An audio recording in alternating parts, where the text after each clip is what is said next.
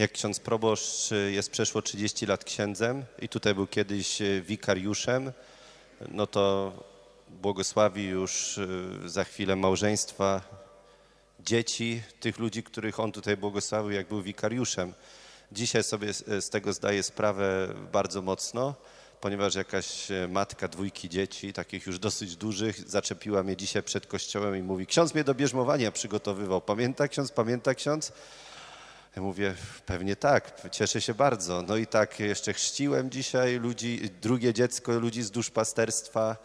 E, No i tak tych dzieci teraz tak dużo i wszyscy tak dorastają. I istotną sprawą jest to, żebyśmy zrozumieli, że my tutaj w tym naszym duszpasterstwie akademickim nie chcemy nikogo krótkotrwale pociągać do pewnej akcyjności, ani do tego, żeby on tutaj na chwilę się zachwycił, a później jak już stąd odejdzie i dorośnie i założy rodzinę, się wykoleił.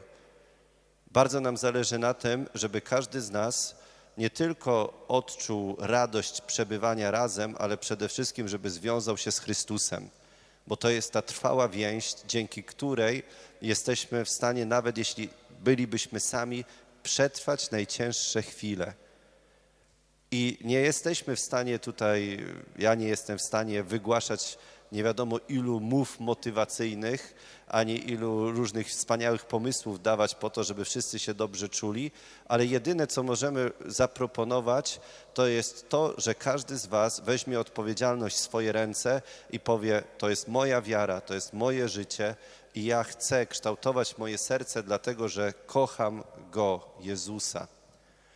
I dlatego też nie zależy nam na tym, żebyśmy byli dobrymi ludźmi.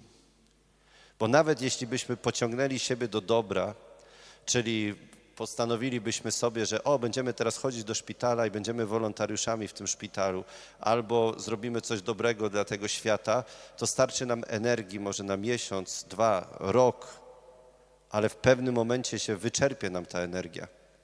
I powiemy, no tak pomagaliśmy, ale już się to skończyło dawno. Znowu, nam chodzi o trwałą dyspozycyjność do miłości w tym świecie, żeby każdy z nas odkrył, że bycie w kościele to nie jest wolontariat, bycie w kościele to nie jest pomaganie bezdomnym, bycie w kościele to nie jest akcyjność, tylko bycie w kościele to jest zakochanie się w Jezusie.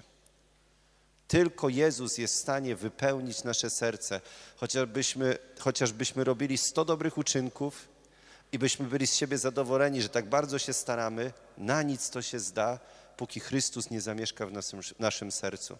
Bo tylko On jest w stanie wyleczyć to serce, tylko On jest w stanie je przemienić i tylko On jest w stanie wlać tyle wdzięczności, że będziemy chcieli tą wdzięcznością żyć na co dzień, służąc drugiemu. Nie robiąc dobre rzeczy, ale służąc drugiemu, myjąc mu stopy, klękając przed nim, będąc ostatnim. I to jest coś e, niesamowitego, kiedy my wejdziemy na ten poziom wiary, nie tylko właśnie dobroczynności, ale poziom wiary, kiedy stajesz się bezinteresownym darem z siebie samego dla drugich. Kiedy e, patrzymy na dzisiejsze właśnie drugie czytanie, no to ono pokazuje nam wyraźnie, że wszystkie skarby, które gromadzimy z rdza, że to wszystko nie ma sensu w chwili, kiedy ty nie robisz tego po to, żeby żyć miłością na co dzień. Luiza dzisiaj przed kościołem powiedziała coś bardzo ważnego, że jak już pracujesz tyle, że nie masz czasu dla swoich przyjaciół i nie masz czasu żyć tą miłością na co dzień, to znaczy, że już za dużo pracujesz. Ponieważ ta praca nie przynosi żadnego efektu, ona nie ma sensu zupełnie. I chcielibyśmy to odkrywać, czyli chcielibyśmy szukać tej harmonii, która nie wynika z pewnej recepty, którą damy, ale chcemy tą harmonię odkrywać dlatego, że pytamy Jezusa. Jezu, czego ode mnie chcesz?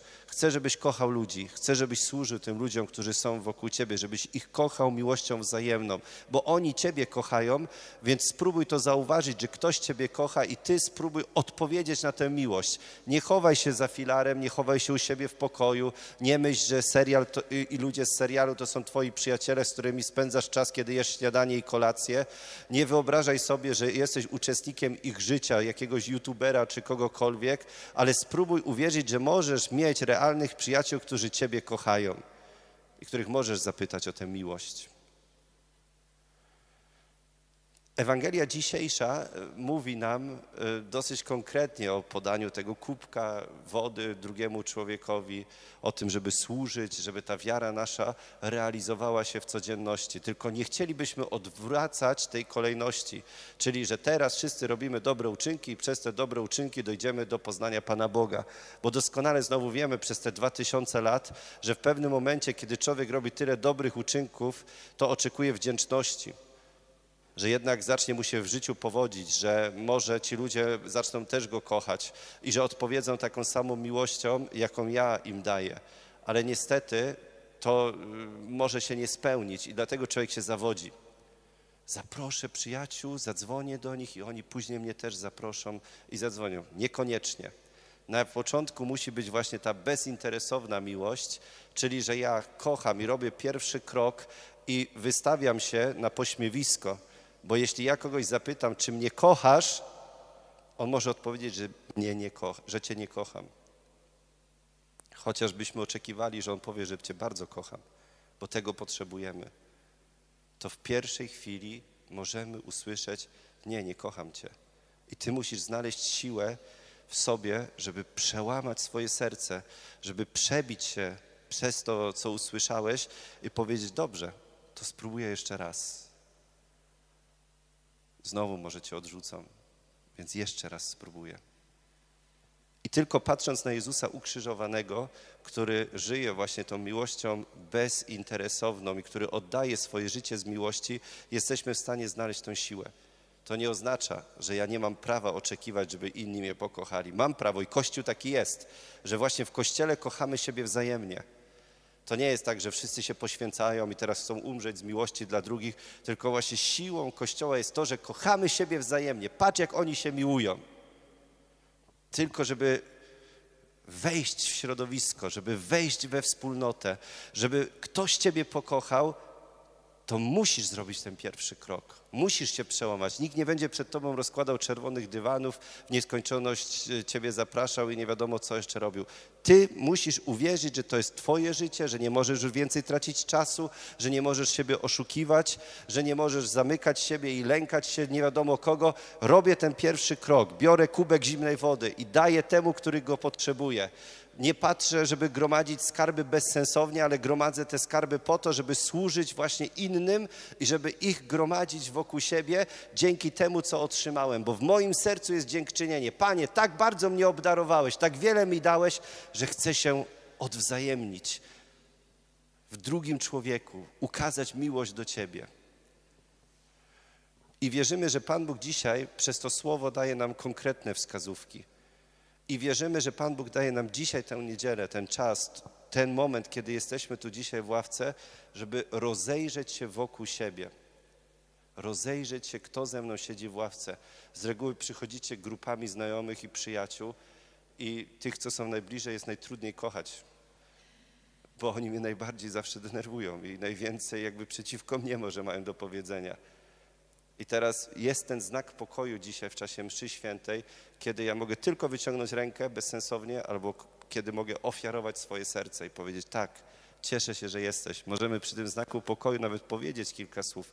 Kocham Cię. Jestem tu. Cieszę się, że Ty jesteś razem ze mną. I dzięki temu zaczynamy budować relacje i wprowadzamy ją zupełnie na wyższy poziom. Taki poziom, którego chce Chrystus.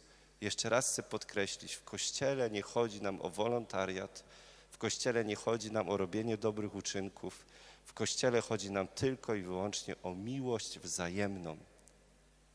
On nas ukochał i dlatego mamy siłę kochać innych.